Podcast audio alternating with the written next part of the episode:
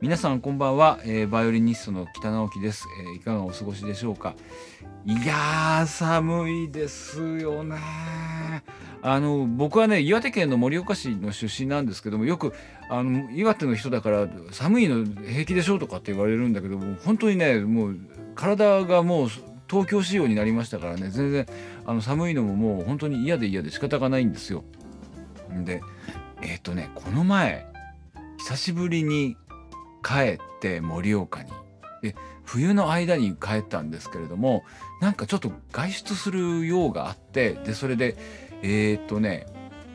交差点交差点あの信号待ちで交差点で立っていたんですけども、もう立ってるだけでで風も吹いてないのに立ってるだけでもう耳がちぎれそうに痛くなるんですよ。で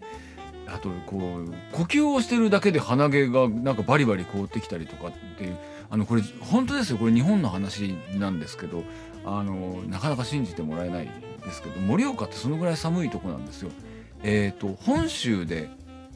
本州で一番寒いってことないよね、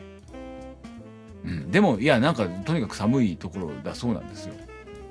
でえっとまあそんなところで生まれ育ったんですけども、もう本当にその寒さには完全にもう弱くなっちゃって、でそれでもうあのヒートテックとかをねにまい重ねで、あのー、着てたりとかするんですけれども、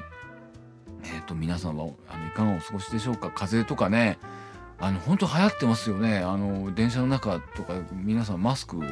してますけれども、あの本当に風邪に気をつけてください。僕もあの前回の放送で言ったけれども、あの本当にひどい目に遭いましたので、えー、とひどい目ってその風邪が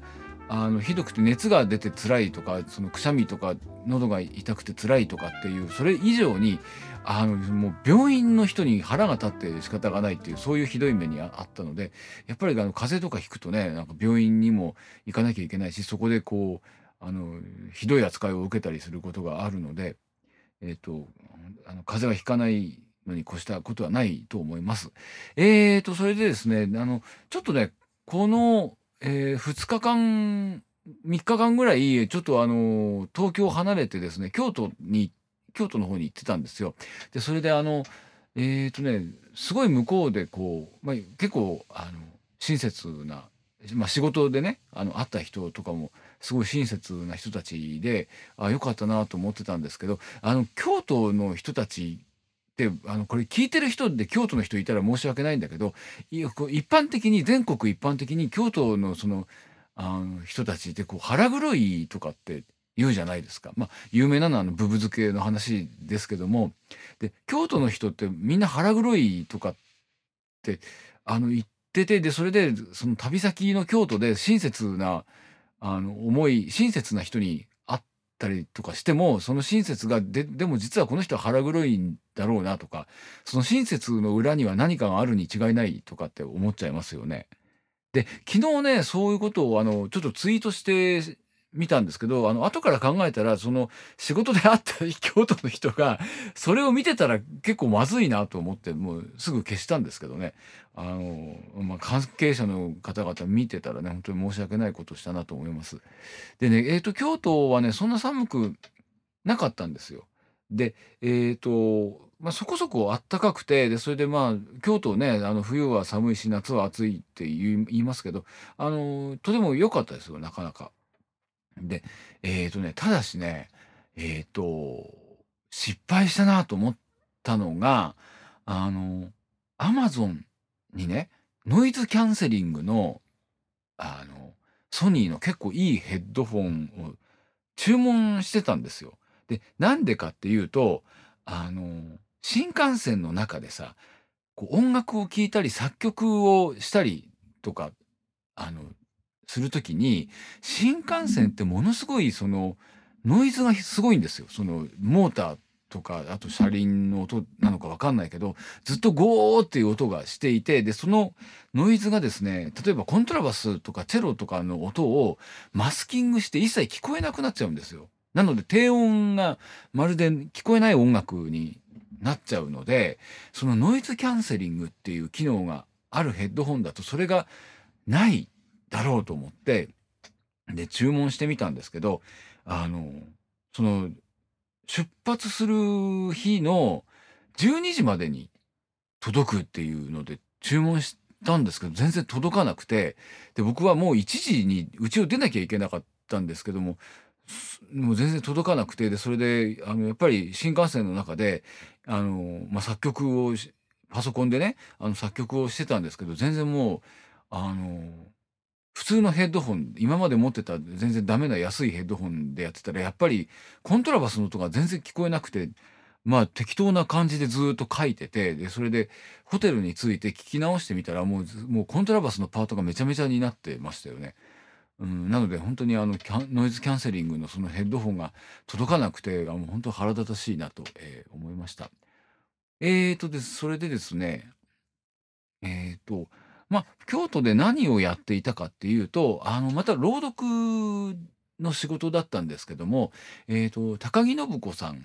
がああ小説家のあの高木信子さんがあの、まあ、作品たあの短編を書いて、で、えー、とそれにこう音楽をつけるみたいな。でそれであの朗読するのが元 エヌエイチケー の, あの青木優子アナなんですけど、あもうアナってことないですね。もうあの朗読の世界では本当にあの、まあ、巨匠なんですけども、あのその青木優子さんが読んで、あとミュージシャンが、えー、と僕を含めてさんにんいるっていう。で、まあ、それで、えー、と演奏をしてっていう、そういうあの仕事なんですよ。でそれがねえーとねこれはね文化庁の仕事なのかな、あのえーとなのかなとかって言ってそうなんですけど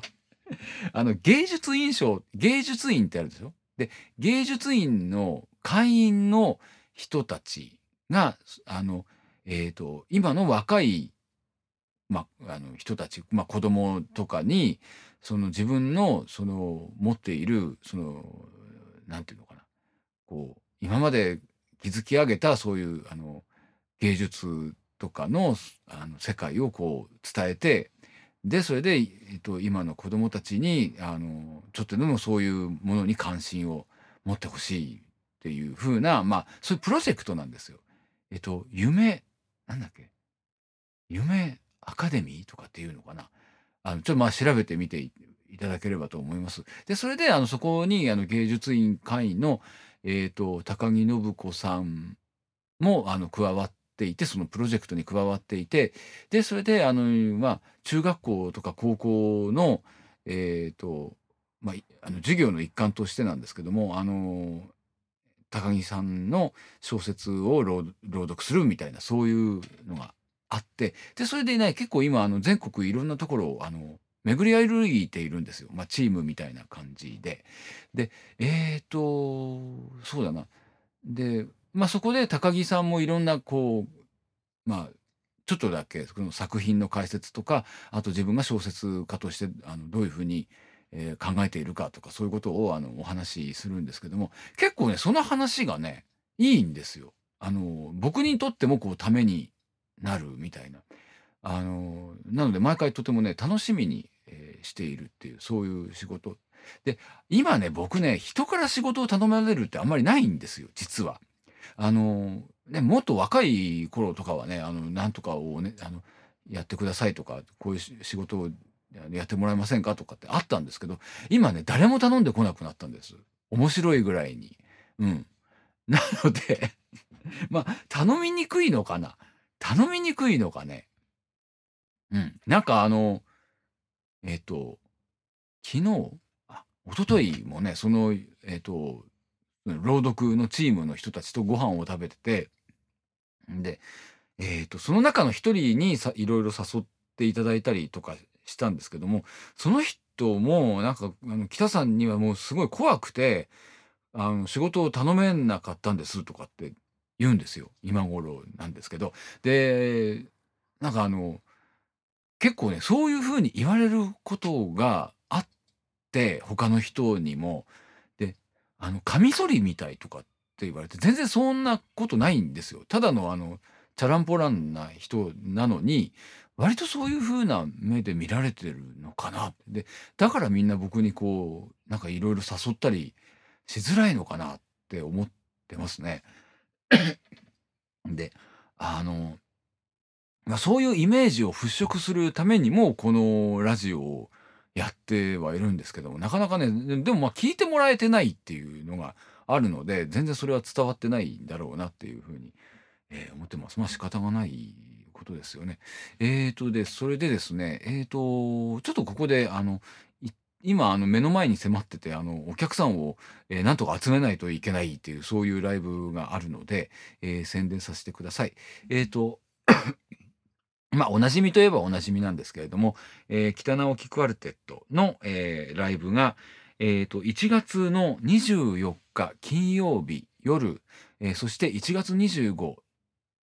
にち土曜日の、えー、午後、えー、とふつかかん連続で、えー、行われます。えー、会場が公園通りクラシックス、えー、渋谷ですね。えー、で、えー、メンバーが、まあ、おなじみですけども、えー、と北村聡さんバンドネオン、えー、三枝慎太郎さんピアノ、えー、田辺和弘さんコントラバス、えー、という、えー、メンバーで、えー、お届けします。で、えー、とちょっとまああのー、どんなバンドって、まあ、知らない人いるかな。ここで聞いてる人で知りませんっていう人いないかもしれないんですけど、あの一応まあ、えー、念のため念のため、えー、ちょっとあの音源をまあ聞いていただこうかなと思います。あのまあ僕がねこれね作ったあのデモみたいなやつで、もうすでにあのサウンドクラウドとか、それからあと、えー、YouTube にも載せてはいるんですけれども、えーと初めての方用にあの流したいと思います。ではお聴きください。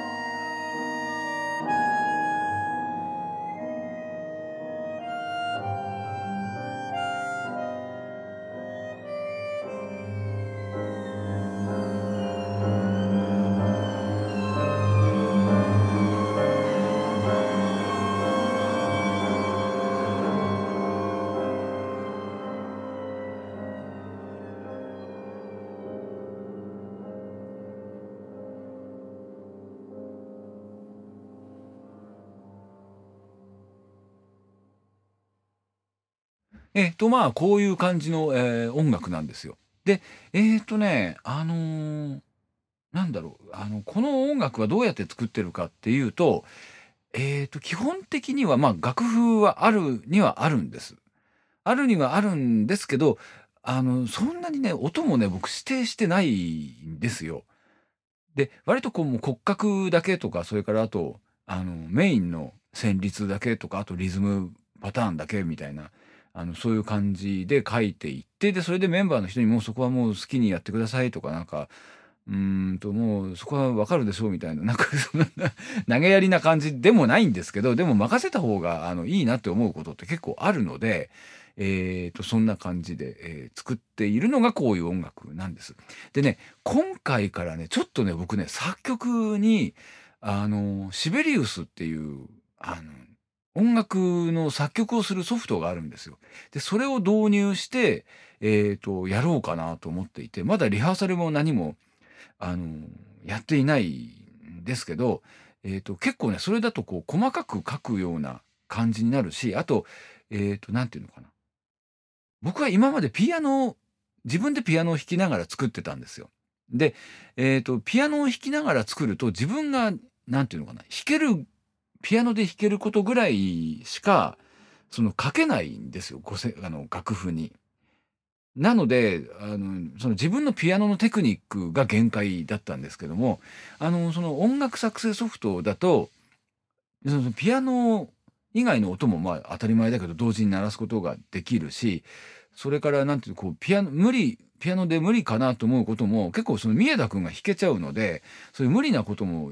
あのすごい難しいようなこともあの書いたりとかもできるっていうことが分かってで結構ね面白くなっちゃったんですよその作曲ソフトを使って作ることが。なのであのえっとねそれもねじゅうにまんとかしたんですそのソフトが。まあそのバンドルソフトっていうあの、まあ、全然使わないようなのも合わせてなんですけどもでえっとそれをあの前からね使わないとそのお金がもったいないって思ってたんですけどなんかやっとあの楽しくなってきたっていう感じがしてでそれであのもっともっとあの作曲したいと思えるようになったんですよそのおかげで。で、えー、とただねもう終わったんです一曲あの曲作りが。であのまあこれから直そうかなぐらいのところで今止まっててでうんまあそれが終わるのを前にもう一曲なんか今までの曲のリアレンジでもいいしそれからまあ新曲短い新曲でもいいから何か作りたいって思うようになったっていうのがね僕はそれが嬉しい。うん、なのでえっとなんだろうあのしばらくこのままほらやる気を出してねいけると思うんですけどあの嫌になってくることもあるあの飽きてくる時ってあると思うんですよ。でそしたらそのシベリウスのあとなんていうのかなあシベリウス の, あのもう一つあの使ってる人が多いソフトがあってでそれがフィナーレっていうソフトがあってそしたらフィナーレを買ってでだんだんこう慣れ勉強してこうなんか使い方が慣れてくるみたいな風になればまたやる気作曲をするやる気が出るんじゃないかななんて、えー、と思って、えー、いるんですけど、まあね、甘い考えでしょうかね。まあとにかくそんな感じで、あのー、曲を作っているっていうそういう、あのー、カルテットなんですけれども、えー、と今回はね、あのー、あえてね、あのー、コンサートタイトルみたいにつけなかったんですよ。で今まではな、なんか毎回その呪詛とかねあとなんだっけもうちょっと忘れちゃったんですけどそういうあのなんかまがまがしい感じのタイトルをつけてきたんですけど今回からはもうタイトルをつけないであのやってみようと思ってます。でそれでなんでかっていうとタイトルつけちゃうとそういう曲を書かなきゃいけなくなっちゃってでそのタイトルをつけた時とあとそれから作曲する時のタイムラグがすごいあるのでもうその時はもうそのタイトルみたいな雰囲気気分じゃないっていう時が結構あって困ってたのもあるのでうーんもうそういうことはやめようと思ってますね。で、えー、とこれがですね、えー、と入場料が、えー、とちょっと複雑なんですけども、どちらかいちにちぶんのご予約の方は、えー、とよんせんえんで、ふつかかん連続していただけると、えー、ななせんえんで、えー、といちがつにじゅうごにち、えふつかめにえー、とあごめんなさいえー、とあ当日の方は、えー、と両日ともよんせんごひゃくえんです。で、それで、えーとですね、ふつかかん連続で、いちにちめ聞いて、あ、また明日も来たいっていう時は、えーと、まずよんせんえんお支払いいただいて、で、翌日に、えー、さんぜんえんを、あの、お支払いいただきますっていう、そういうシステムになっております。えーとですね、で、あえーと、ご予約先が、えーと、バイオリンアットエヌキタドットネット、violin アットマーク エヌケーアイティーエードットネット というあの、まあ、メールアドレスになってます。で、それでメールタイトルは、えー、北クアルテットいちがつ予約にしていただいて、えー、メール本文には、えー、必ず代表者氏名、人数、連絡先、電話番号、えー、ご覧になりたい日付、あ、これを忘れないようにお願いします。えー、で、電話でのお申し込みは、えー、ゼロさんのろくさんいちゼロはちはちなないち、ゼロさんのろくさんいちゼロはちはちなないち、えー、公園通りクラシックスまでとなっております。で、えー、小学生以下のお子様はご入場いただけない場合がございます、えー、ということで、えー、宣伝でした。えー、っとですね、まあそろそろあれですよね、入試のあのシーズンだと思いますけど、えー、っとまあ受験生はね、このこれ聞いてないと思いますよ。あの受験生であのその年代で僕のことを知ってる人はまずいないと思う。うん。で、えー、っとね自分のね受験の時のね話をするとね、えー、っとそうだな。えっと、僕はね、国、まあ、国立音大の、まあ、えっと、入試を受けて、で、それで、まあ、まあ、合格したんですけども、えっとね、その入試に実技試験があって、まあ、当たり前ですよね。あの、バイオリン専攻ですから。で、バイオリンのね、えっと、曲をね、弾いたんですよ。あの、ブルッフっていう、ブルッフのバイオリンコンチェルトっていうのがあって、それを弾いたんですけど、なんか途中で止まっちゃったりとかしたんですよ。あの忘れ忘れたのと、あとそれと緊張をして、でそれ途中で止まっちゃって、で、あ、もうこれは落ちたなって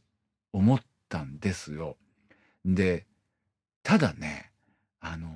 合格発表で、まあ受かってたって分かって、で、それで、あの、あの一応そのバイオリンを習ってた先生に、えっと、ありがとうございましたって挨拶のね、電話したんです。で、まあその先生は、えっと、東京に住んでいる、えっと、えー、元国立音大の、あの、教授の先生だったんですけども、あ、えっとね、音大受ける人ってね、みんなね、高校生の時から、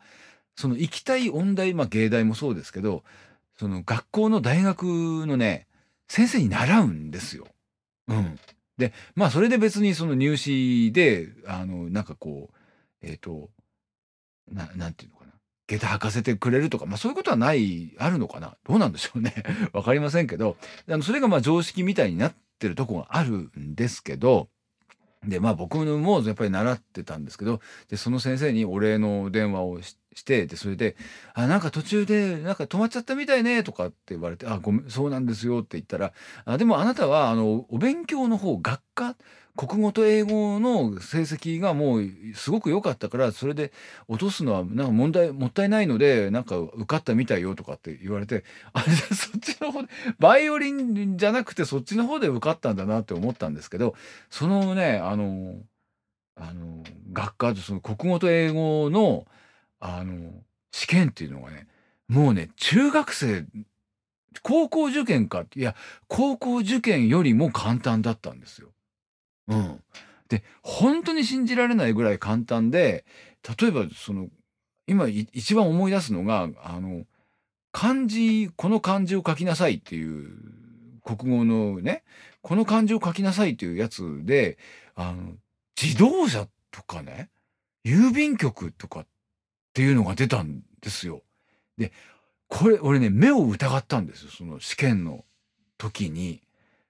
こんな人をバカにした話ってあるだろうか。だって曲がりなりにもね大学受験ですよ。大学受験で自動車とか郵便局って人をバカにしてるって思いませんか？うん、まあでもとにかく、まあ、それですらこうなんか間違えるようななんか音楽バカっていうかさ、あのピアノしか弾いたことありませんみたいな、そういう人もまあいるんだろうなって思いましたよね。